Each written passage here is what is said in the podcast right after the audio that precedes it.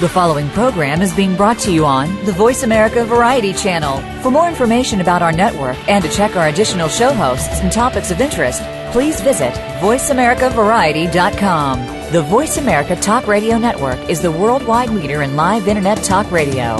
Visit VoiceAmerica.com. The views and ideas expressed on the following program are strictly those of the host or guests and do not necessarily reflect the views and ideas held by the Voice America Talk Radio Network, its staff, and management.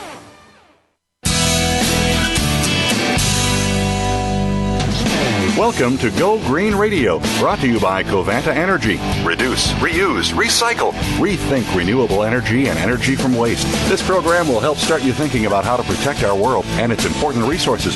Now, here's the host for Go Green Radio, Jill Buck. Welcome to Go Green Radio, folks. Today we're going to be bridging into a brand new topic that we have not covered yet on Go Green Radio.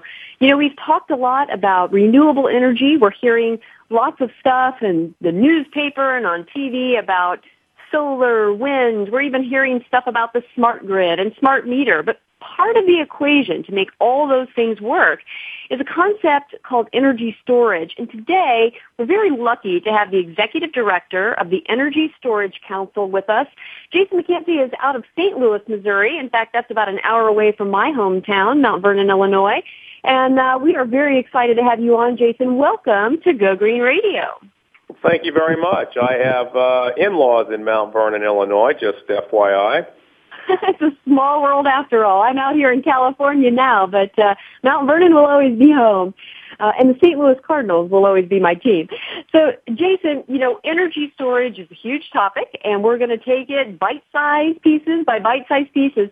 Let's begin, though, by setting up your background for our listeners. Tell our listeners about your background in the energy field, if you would. Certainly. Well, I uh, came out of college with a, a degree in chemical engineering, uh, but you know, one way or the other, I've been uh, in the energy business since uh, 1978 starting my uh, career uh, coincidentally with a uh, company called Exxon. Um, in fact, one of my first projects uh, with them was uh, something very similar to what's going on in the uh, in the Gulf right now. We don't have to get into that. I uh, worked with the uh, Tennessee Valley Authority for a little while, and then moved to uh, New York City, where I went to college and uh, uh, took a job with a uh, with a magazine called Power Magazine, and uh, there basically uh, served as a uh, industry uh, spokesperson, leader, analyst for the electricity business for uh, 18 years. Uh, did a jump off in year 2000, like many people, to uh, a dot com that was also serving the same industry.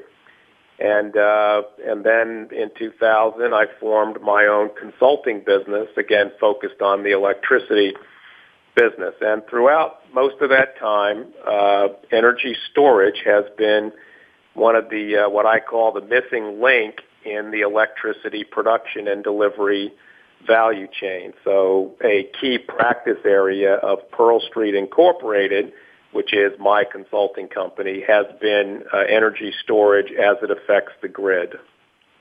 And, and when did you first begin getting involved in energy storage specifically? Well, I was covering uh, energy storage technology uh, R&D programs back in the uh, mid 1980s, and uh, for for Power Magazine in uh, in in 2001, after I started my consulting business.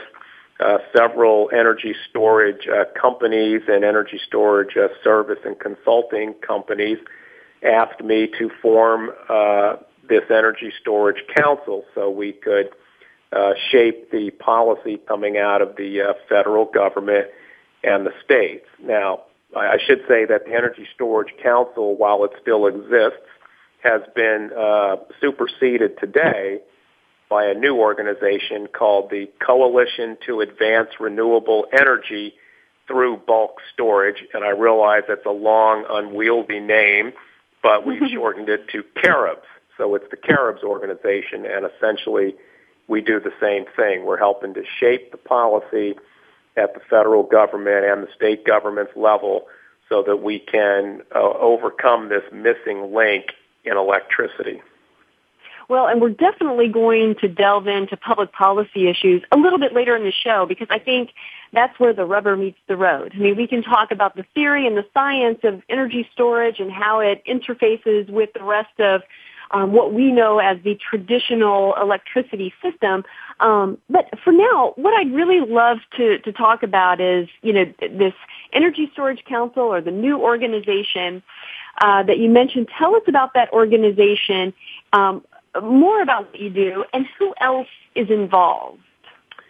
Okay, well, the um, the organization uh, has as as members uh, uh, companies that develop uh, energy storage projects. And when we say bulk storage, uh, primarily we're interested in uh, large scale storage projects, what would grid scale storage projects. And those today could be batteries, they could be flywheels, they'd probably more likely be at the uh, very large sizes, compressed air energy storage and pumped storage hydroelectric. So the firms that are developing the projects the firms that are supplying the equipment and other services companies are the members of this uh, coalition. Um, and uh, and their their interest, as it has been for 15, 20 years, is to uh, finally, uh, well, right now, uh, energy storage is not recognized uh, very well in regulatory circles, and those of you who don't understand the electricity business uh, well beyond the bill that you pay every month, it's a highly regulated business, and uh, most every uh, technology or innovation somehow comes through a regulatory uh, window. Mm-hmm. Well, let me ask you this. You know, you've got folks in your coalition who are working on the energy storage technologies how friendly or maybe not so friendly is your interface with the folks who are manufacturing renewable energy? Okay, well, that's a, that's a very interesting uh, question, probably a controversial one. Um, I was hoping know, so. That's it, why I asked. yeah, and, and, it's not that there's uh, there's not so much an acrimonious uh, relationship between the two, but there is a a rather stark disagreement as to when uh, the respective uh, sectors, if you will, believe energy storage is going to be needed. Now, mm-hmm. the renewable uh, energy industries, particularly the wind industry, uh, believes that energy storage will not be necessary until we reach a very high penetration of renewable energy onto the grid. Their figure is 20% of the total resources uh, uh, generating electricity for the grid. Now, most other sectors, not just ours, uh, believe that's too high and that energy storage in some parts of the country is needed today. And mm-hmm. uh, frankly, you know, where we're, we're probably both right and we're both wrong because there are some ways to accommodate wind uh, without storage, but the question always boils down to economics and regulation in this industry, and it's a matter of which can do the job best over a long period of time that uh, infrastructure businesses are generally built on. Well, let me ask you this, Jason, because maybe I'm just, you know, too close to the kitchen table thinking on all of this, but it seems like if energy storage started coming online as rapidly as solar and wind, then perhaps solar and wind, you know, maybe we wouldn't need so much. I mean, perhaps it's a matter of, you know, in order to sell as many wind turbines and to spin as many solar panels as possible, let's keep energy storage at bay until we've you know, sold a, a boatload. Is that somewhere in the ballpark? Well, I think uh, nobody from the uh, uh, you know wind uh, industry would state it that way, but the underlying uh, assumption, I think, is that uh, they they can sell uh, two, maybe three times as many wind turbines uh, without storage as they could uh, with storage. So yeah, in a sense, there is a uh, competition there. Now, the interesting uh, uh, underlying aspect of that is that uh, you know the largest equipment supplier or uh, wind turbine supplier in the United States, uh, General Electric, GE Energy, uh, they also are working on uh, storage, and you know for them, almost all companies uh, have to protect current income before they cannibalize it with future income. And, mm-hmm. you know, companies like GE are wrestling with that right now. Mm-hmm. You know, I first learned of your website for the Energy Storage Council um, from a website put up by the Carbon War Room. And this is a very interesting organization that a lot of our listeners may not be aware of. Um, could you tell us, you know, give us a thumbnail sketch of this organization and how it came to be that your website was linked to theirs.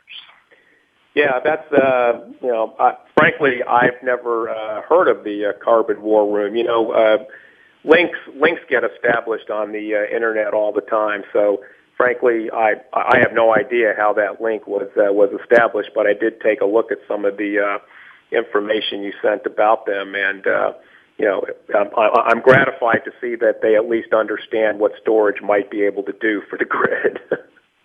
well, and actually, you know, the, the way that this organization, as I understand it, is organized, I think that it was started by Sir Richard Branson. Uh, a lot of folks know him as a multi-billionaire um, head of Virgin America or Virgin Airlines and the whole Virgin brand and uh, about 15 of his other um, good friends who are similarly wealthy, and they have kind of broken down this climate change issue into what they consider theaters and battles, and energy storage is one of their identified theaters. So um, it's no small thing that you ended up on their website. Not sure how it happened, but congratulations to you on that.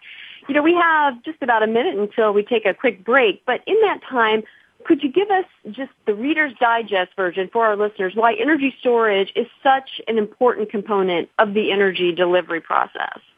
Okay, well, first of all, it's, it's become critical because of the renewable energy that's coming online.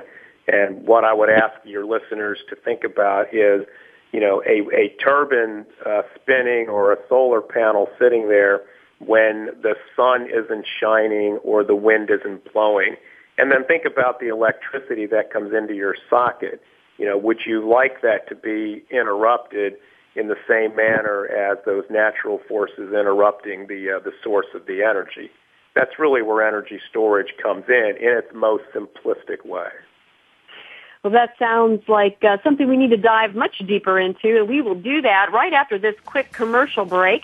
Don't go away, folks. We've got more about energy storage and why it matters to you. You're going to understand why it's a critical issue to our energy needs in the 21st century right after this commercial break. More from Go Green Radio.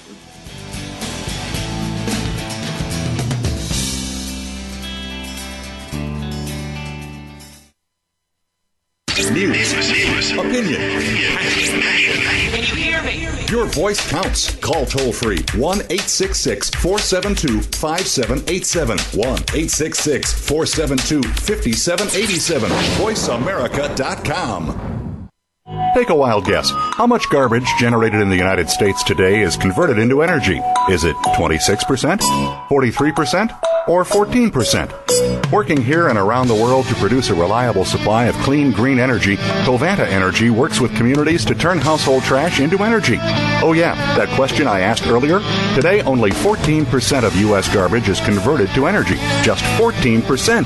Covanta alone processes half of that municipal solid waste into renewable energy for a cleaner world. For more information about Covanta Energy, visit us today at www.covantaenergy.com. Radio by George is a lifestyle program dedicated to improving the lives of listeners by focusing on the holistic growth of their mind, body, and spirit. Host Eddie George shares his life experiences as well as the experiences of his guest commentators and experts with the listening audience to focus them toward reaching their personal and professional goals.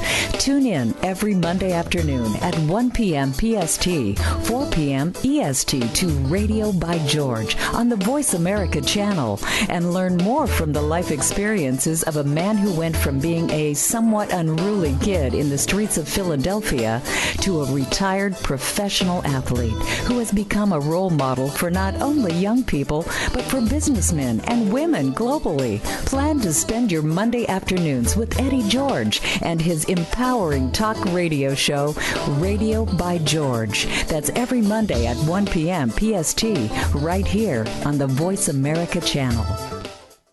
Healthcare is a topic that is prevalent on everybody's mind these days. We've heard of the reform efforts that are going on in government. Where can you get some of the most up to date answers that you need? Tune in to Clint's Cures Answers for Your Healthcare with host Clint Mound. Clint has over 40 years of experience in the healthcare profession and is prepared to offer the answers and solutions to your questions. Listen to Clint's Cures every Monday at 11 a.m. Eastern Time, 8 a.m. Pacific Time on the Voice America Variety Channel. The Internet's number one talk station. Number one talk station. VoiceAmerica.com.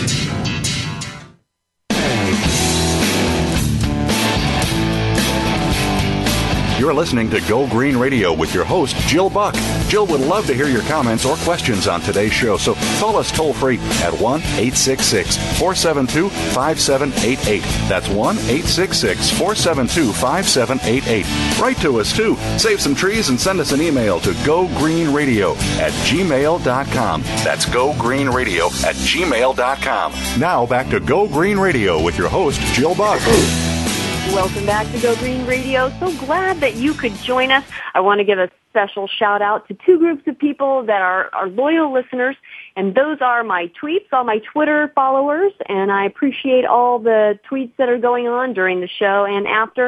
And I also want to give a big shout out to all the members of our Go Green Faith Space. If you would like to be in one of those two groups, you can. Anybody can join just check out our website at www.gogreeninitiative.org and there you will find all kinds of ways to get involved with what we're doing with Go Green Radio and with the Go Green Initiative.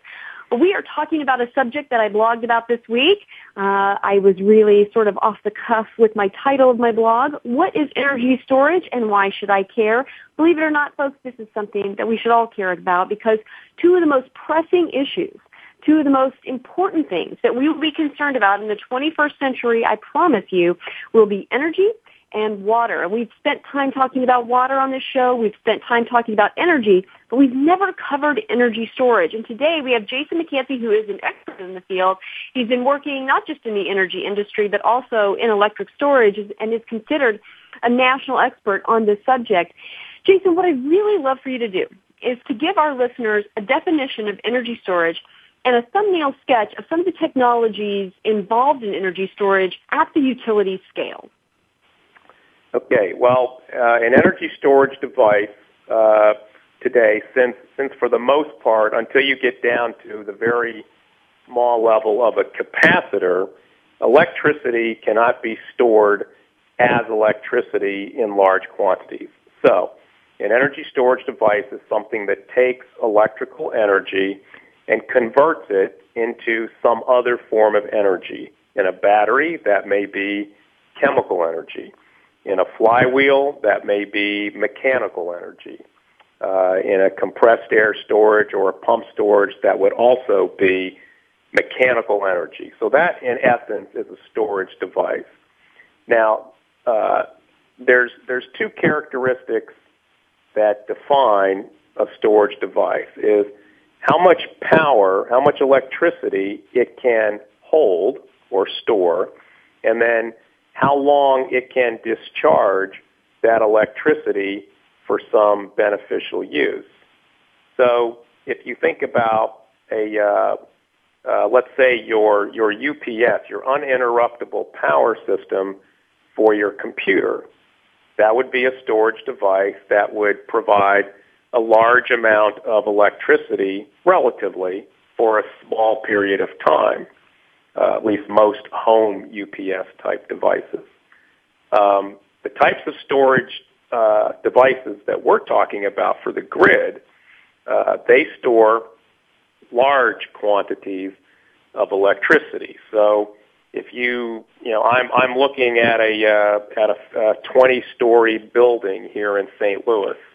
Maybe this building uses, uh, you know, half a megawatt of electricity on a day to day basis. That would be the equivalent of uh, uh, 400 homes. Okay, um, mm-hmm. that would be a small uh, uh, storage device in in the context of the grid. Um, and then we go up to uh, systems, storage systems that are as big as some of the power plants that you see out there uh, in the country today. So a typical uh, power plant, big power plant, might be a thousand megawatts, which would be uh, you know enough electricity generated for half a million to a million homes. Mm-hmm. Um, uh, some of the big pumped hydroelectric storage facilities and some of the large compressed air storage facilities that we're talking about today are of that size. So they're really big. Okay. Now you think about your battery, that you have a battery for your flashlight or a battery for your computer, and think about that size and now convert that to something that's the size of your house or hmm. the size of a tractor trailer or even the size of some of those power stations that you see out there uh, in the country. So that's that's the kind of thing we're talking about.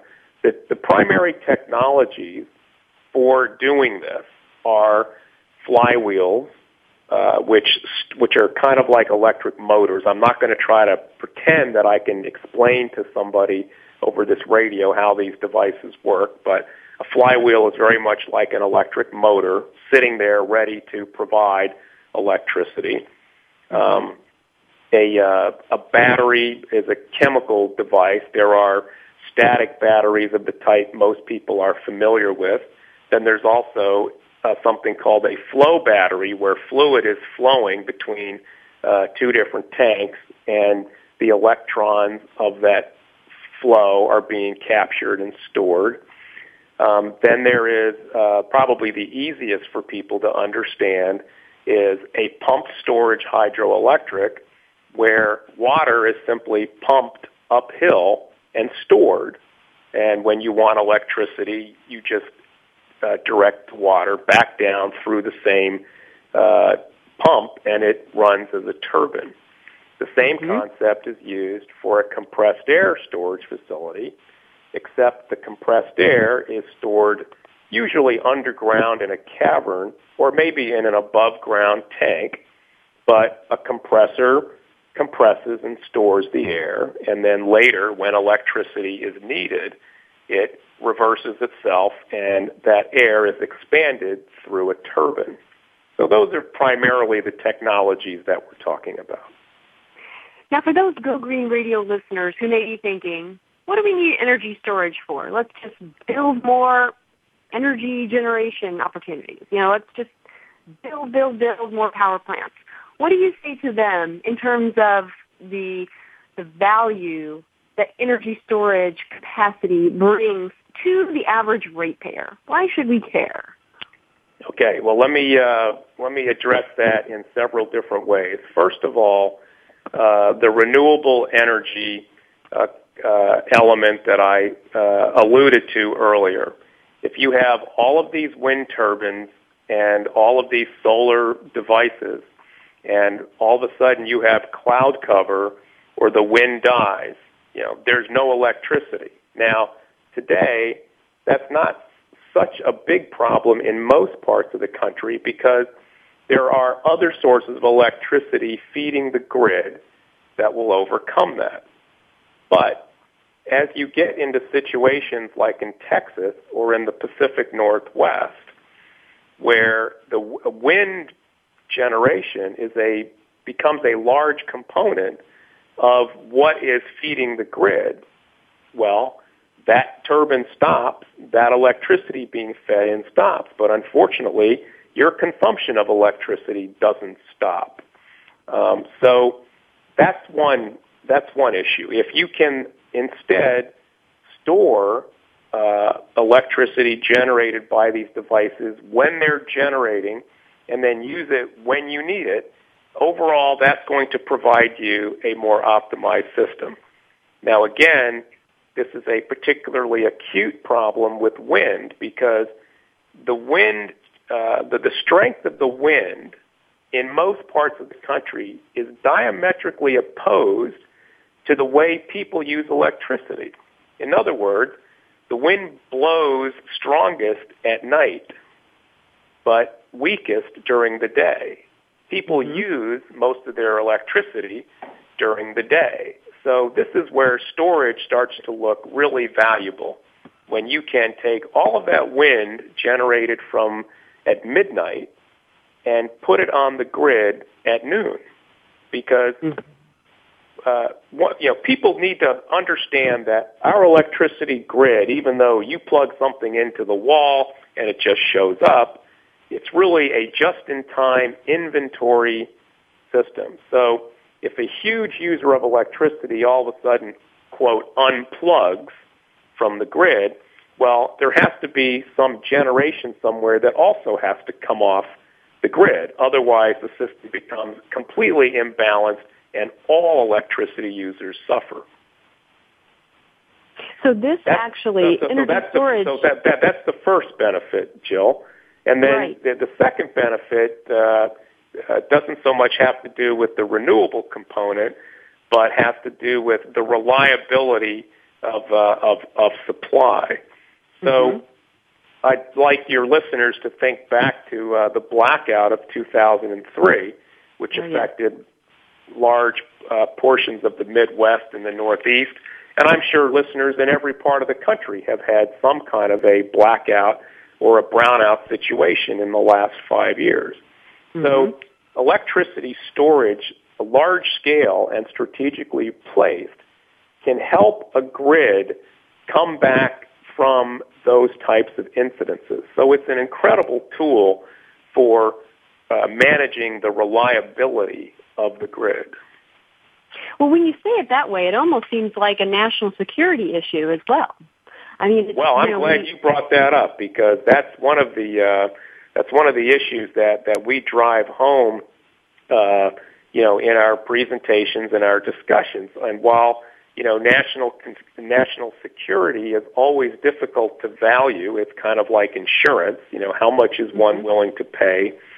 For insurance, uh, it is it is most definitely a uh, a, a security uh, issue. Well, and I can imagine that that's on several levels, not only to help us optimize the amount of renewable energy versus foreign oil that we're using, but also to ensure that if there were some sort of terrorist attack on the grid, that we would be able to, you know, kind of circumvent that through strategically placed, as you said, energy storage capacity. We've got to take a quick break, but we're going to be right back on this very fascinating topic. So folks, don't go away. We'll be back in just a moment with more Go Green Radio.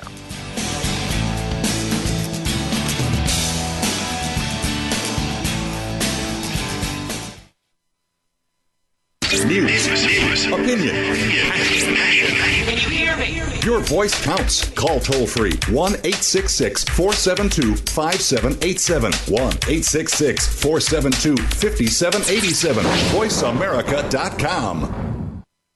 Go behind the scenes of what you see, hear, and read on the news. Learn the ins and outs of public relations on Stars of PR with Cindy R. every Thursday at 7 a.m. Pacific Time. Cindy Rakowitz is a Clio Award winner and founder of Rock and Roll Public Relations, who wants to share her PR experiences and knowledge with you. Learn how to handle a crisis, deal with celebrities, and become a terrific PR executive. Listen to the Stars of PR with Cindy R. every Thursday at 7 a.m. Pacific Time here on News Talk Radio, voiceamerica.com. Take a wild guess. How much garbage generated in the United States today is converted into energy? Is it 26%, 43%, or 14%? Working here and around the world to produce a reliable supply of clean, green energy, Covanta Energy works with communities to turn household trash into energy. Oh, yeah, that question I asked earlier? Today, only 14% of U.S. garbage is converted to energy. Just 14%. Covanta alone processes half of that municipal solid waste into renewable energy for a cleaner world. For more information about Covanta Energy, visit us today at www.covantaenergy.com. Stimulating talk. It gets those synapses in the brain firing really fast. All the time. The number one internet talk station where your opinion counts. VoiceAmerica.com.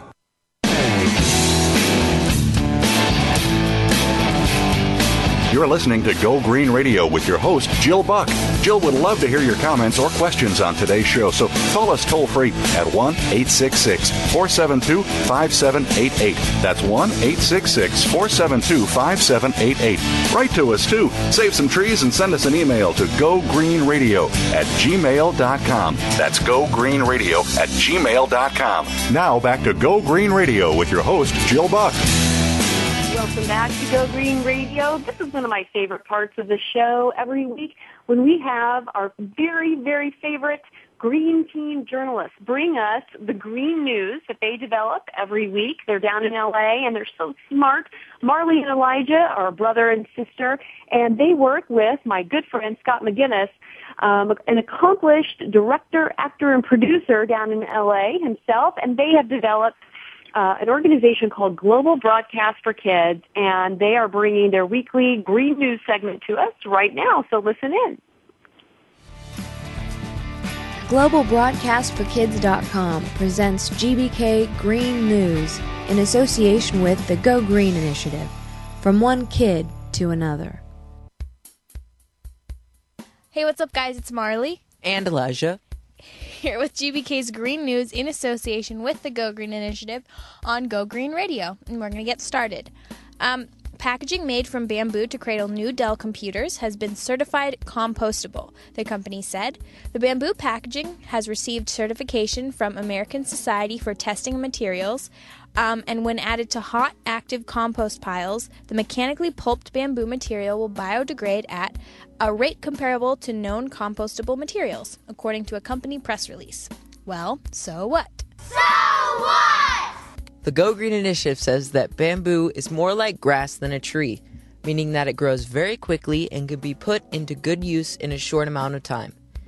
And as long as the bamboo is grown nearby the warehouses where Dell computers are packaged, then this works.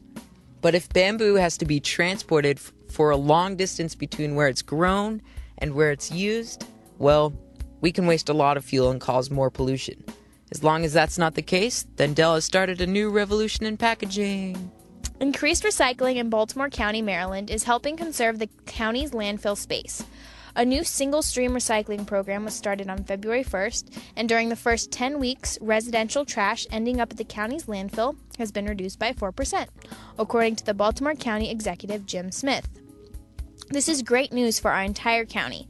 The program is not only collecting more recyclable material for the county, it is also reducing the generation of trash. Well, so what? So what? The Go Green Initiative says that single stream recycling has gotten a bad rap in some areas. By the way, single stream is where you put all of your trash in one can and then it's separated at a material recovery facility, MRF, pronounced MRF. But facts have shown that communities with MRFs achieve higher recycling rates than multi stream recycling programs, where you have different containers for glass, newspaper, and cans. For some communities, a single stream system just works better for them. So let's encourage Baltimore to keep up the great work of reducing their amount that ends up in the landfill. If oil company BP is to blame for the massive oil spill in the Gulf of Mexico, it was the U.S. Interior Department, headed by Ken Salazar, that was responsible for greenlighting the Deepwater Horizon oil rig behind the disaster. More than 3 million gallons of the crude oil have since gushed into the Gulf. Well, so what? So what? Well, the Go Green Initiative says that there is a term that might have prevented this disaster called the precautionary principle which means that people in government have a responsibility to protect the public from harm, and that they should require scientific evidence that an action or a product is not harmful before it's allowed. In this case, BP would have been required to prove that their proposed oil rig would cause no harm, rather than simply reporting that they saw no risk in building the rig. If you want to learn more about the precautionary principle, it's easy to Google or wiki. Protecting the public seems like a pretty basic expectation for our elected officials. The world can seem depressing at times. Bad news is hard to handle, like oil spills, wildfires, floods, hurricanes, earthquakes, but to you, bad news is not always so bad. It can motivate us to act, to learn from our mistakes, and eventually get better at it.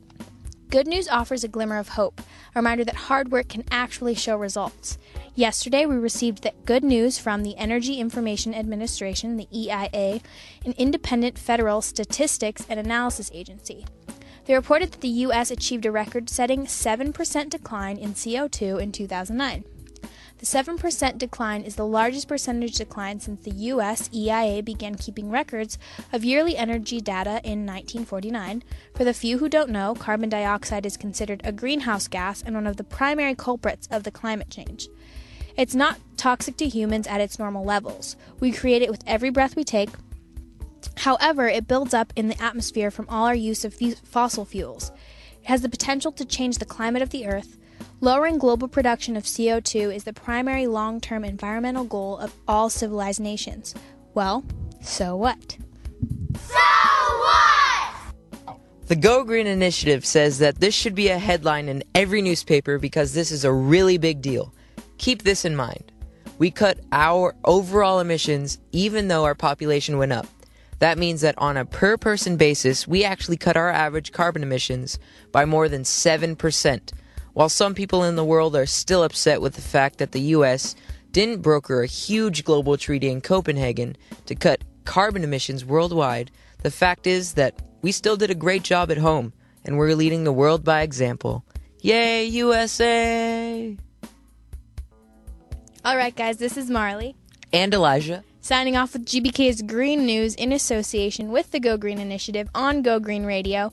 And make sure you do one thing a day to help the environment, like take two minutes less in the shower, recycle your bottles and cans, whatever you can. Um, until next time, bye. Later, everybody.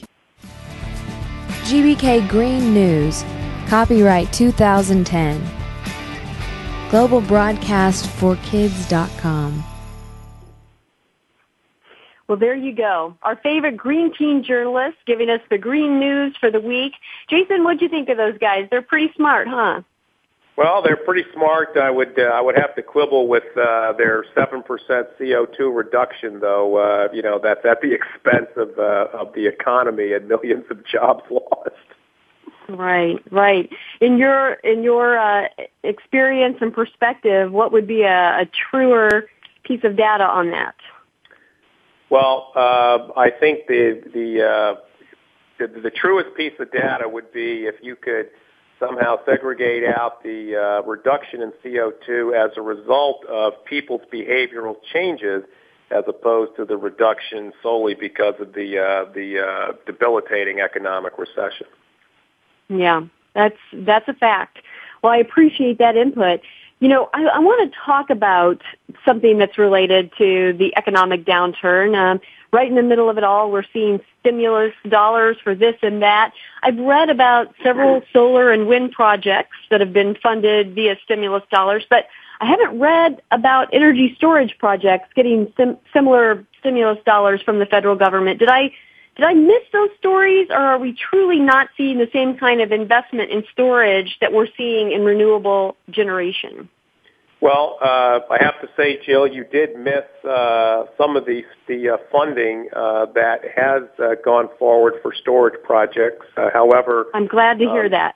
you are you are right in the sense that uh, much, much, much more uh, stimulus and uh, uh, incentives went to uh, went to renewable energy, but. There are some very important uh, projects that got funded uh, for storage. One is uh, one is to be located uh, in New York, uh, upstate New York.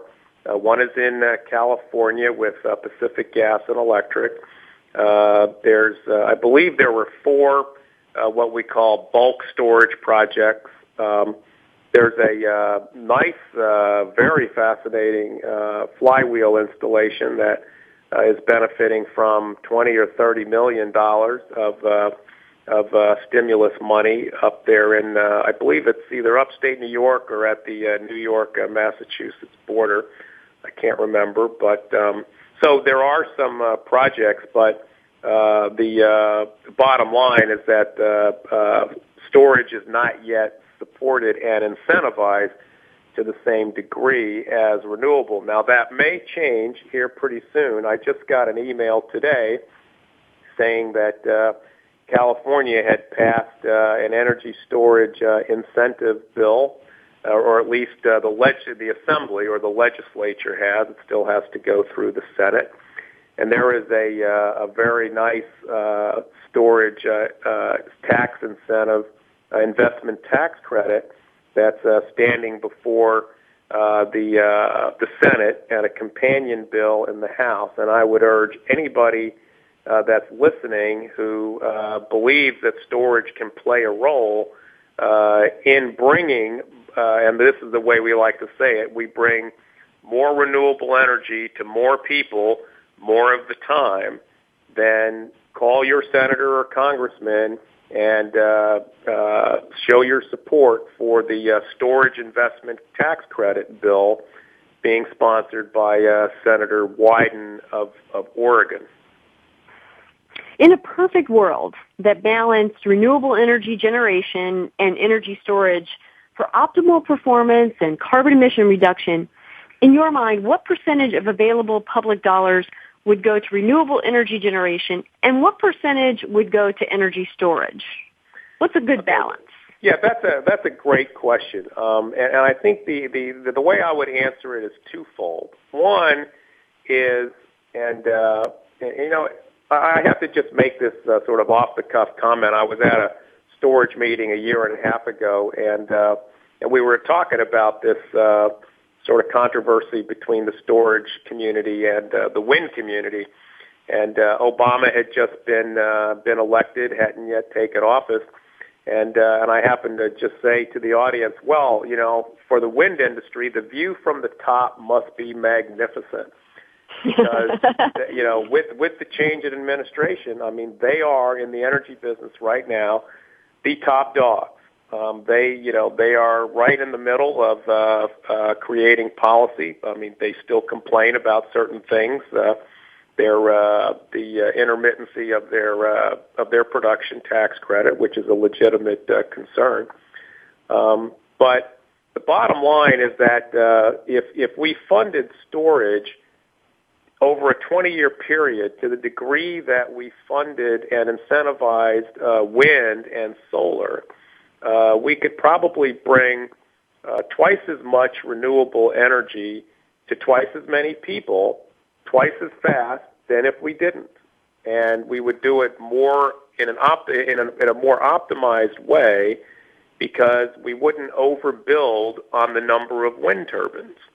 So I would say given that and and other factors which I won't get into that that we should be uh, that it should be probably 50-50 at this point. Uh, wind and solar have enjoyed incentives. They've gotten up on their uh, you know commercialization. You know that whole technology curve that you see.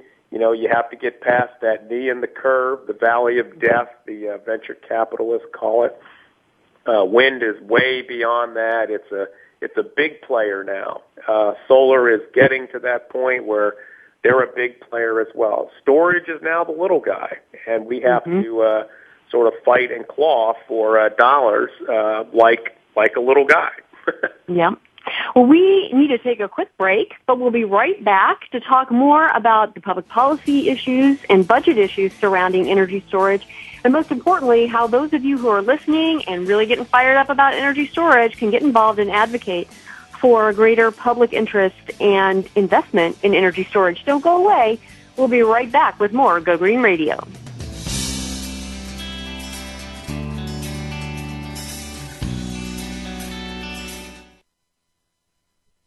Talk, talk, talk. That's all we do is talk. Yeah! If you'd like to talk, call us toll free right now at 1 866 472 5787. 1 866 472 5787. That's it. That's it. VoiceAmerica.com. Take a wild guess. How much garbage generated in the United States today is converted into energy? Is it 26%, 43%, or 14%? Working here and around the world to produce a reliable supply of clean green energy, Covanta Energy works with communities to turn household trash into energy. Oh yeah, that question I asked earlier? Today only 14% of U.S. garbage is converted to energy. Just 14%. Covanta alone processes half of that municipal solid waste into renewable energy for a cleaner world. For more information about Covanta Energy, visit us today at www.covantaenergy.com. Interstate Sportsman Talk radio show brings two well known outdoorsmen to the Voice America Network with hunting and fishing info news, talking about everything from new sporting gear, places to hunt and fish, and getting more from your recreation time. Join hosts Brock Ray and Don Kirk Friday mornings at 6 a.m. Pacific Time, 9 Eastern, for the Interstate Sportsman on the Voice America channel. Streaming live, the leader in Internet talk radio, voiceamerica.com.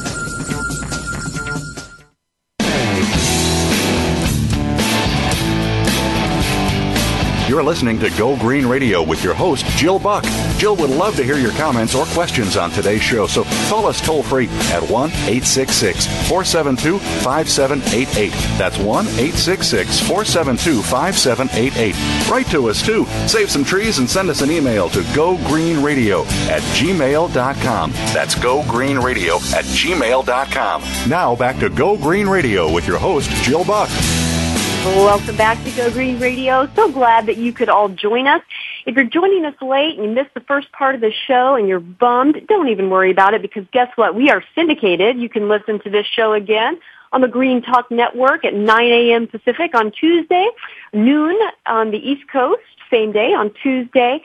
You can check out the Green Talk Network by visiting voiceamerica.com and clicking on the Green Talk Network icon, and there you will find us. And so if you want to let your friends know that this is an episode they shouldn't have missed, you can find us there and listen again on Tuesdays, 9 a.m. Pacific, noon Eastern. Well, we are joined by Jason Makansi. He is the Executive Director of the Energy Storage Council and very involved in energy storage from a public policy standpoint as well. And really lucky and very uh, blessed to have him on the program today. This is a topic that we haven't covered yet on Go Green Radio, and I'm so glad that we have one of the nation's premier leaders and thinkers on this issue to help us understand energy storage. You know, Jason, we are hearing uh, the president and a lot of other elected officials talking about the smart grid more and more. In your mind, is it possible to have a smart grid without a good uh, percentage of energy storage? Is that even possible? Well, I'd have to give that an unequivocal no, uh, only because uh, uh, you're going to need storage somewhere on that uh, on that grid. Now, um, we we could we could operate the grid the way we've been operating for the last uh, 100 years without uh, without an appreciable amount of storage. Most of your listeners probably don't realize that we do have uh, about 25,000 megawatts, and I'll translate that into about 2% of all the electricity uh, generating capability in our country uh, is embodied by uh, uh, about uh, what is it, 30 or 40 uh, pumped storage hydroelectric facilities around the country, and these uh, these do serve uh, useful purposes. Um, but uh, in in the future, because everything has become so much more refined, because we are now a digital society, we cannot run the grid the way we've run it for the last hundred years. So we it's it's almost like you you tell me where you want to put the storage, and we'll put the storage. We can, you know, if if you want to have a truly smart grid. Now the storage can be you know, all of us as electricity consumers, we could buy our own storage device and just have one in our home instead of a, a UPS for your computer. You could have an uninterruptible power system for your house. And some people have this. Some large uh, McMansion type houses today will come with a diesel generator, which is like a backup device for your electricity. That could very well be a storage device, like a very large battery. So we could do it that way. We have uh, another concept which a lot of electric utilities are interested in called community energy storage. And I don't know if any of your listeners have noticed uh, in their neighborhoods those green boxes, but those are uh, transformers uh, serving uh, 10, 15 homes uh, in a in a neighborhood. And there have now been designed some energy storage devices just like those green transformer boxes, which would uh, you know keep electricity flowing in the event of an interruption uh, on the grid. We can put the storage in uh, way what I call way back in the system and you know, near where, you know, the large power plants are, uh, the, the big transmission lines, and put in the large pump storage or compressed air storage facilities. Uh, we can do it anywhere along the production and delivery value chain. It's going to happen. It's just a matter of where. Mm-hmm. Well, let's talk for a moment about the way that you interface with utilities. It seems to me like, and again, this is just my, you know, minivan mom understanding of the situation, but um, it seems to me like utilities would embrace, you know, energy storage in a big way because it seems like it would be more cost effective to have energy storage in place rather than having to run peaker plants, you know, during a, an energy supply shortage or what have you. What would keep utility companies from investing in and fully embracing energy storage? Well, Jill, you're more than a uh, minivan mom if you uh, if you even know what a peaker facility is. So I I applaud the fact that you uh, that you know that. I dabble. Um, I dabble in a few things besides we're driving my minivan. But at any rate, tell us tell us more about that. Yeah. So so the issue there is that um, in in effect we have energy storage today. Um, uh, it's it's it's embodied by let's say that peaker you're talking about, which is a peaking uh, gas turbine or a peaking engine, and the quote stored energy, unquote, is really the fuel gas that's in our pipeline system waiting to be used by that peaker. Now, you can bring that peaker up at providing electricity within, say, 20 minutes. All right. So now, now you have electricity. The, the crucial thing for your listeners to understand is response time. So let me go back to that cloud, you know, passing over the sun and all of your photovoltaic devices going down to zero. Now, do you want to wait 20 minutes for your electricity? Well, the answer with for most people is of by no means will anybody wait even 30 seconds for their electricity. So right. a storage device, a battery, a compressed air storage will respond uh, sooner. And then you get into the whole issue about the emissions from that peaker, whether that in fact is really the best way to provide short-term bursts of electricity over a over the next hundred years of the smart grid. Right. Well, and I, I have to touch on pricing because for for those of our listeners who are like, okay, bring it right down to my pocketbook, um, you know, pricing is definitely an issue. I mean, electricity is not considered a luxury in the United States. And if investment in energy storage were to drive our price per kilowatt through the roof, um, a lot of Americans wouldn't tolerate that. How do we how do we accomplish what needs to be done in terms of investing in renewables and in energy storage without breaking the bank for ratepayers? Okay, well, this is the way I would describe it. First of all, all of your listeners should know that your electricity rates are going to go up no matter what.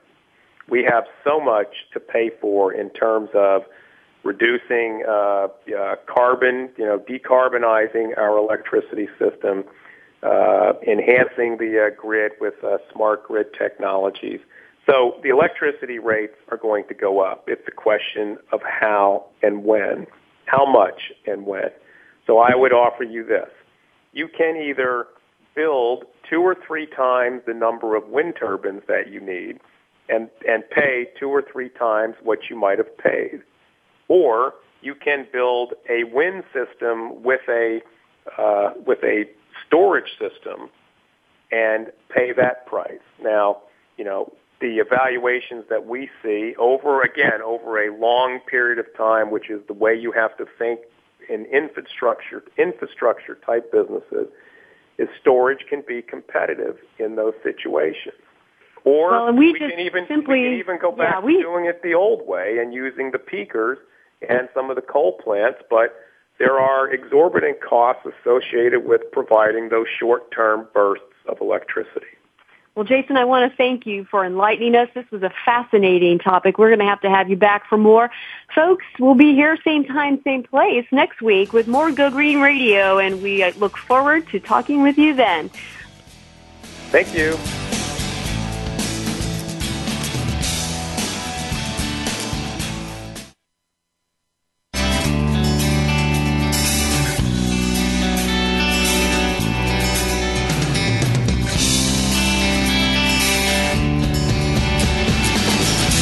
Did you get some terrific ideas from today's show? Please join us for more next Friday at 9 a.m. Pacific Time, noon Eastern Time. It's Go Green Radio with Jill Buck here on Voice America. Go Green Radio is proudly sponsored by Covanta Energy, a leader in providing renewable energy solutions for a cleaner world. Visit www.covantaenergy.com for more information. We'll see you here next week.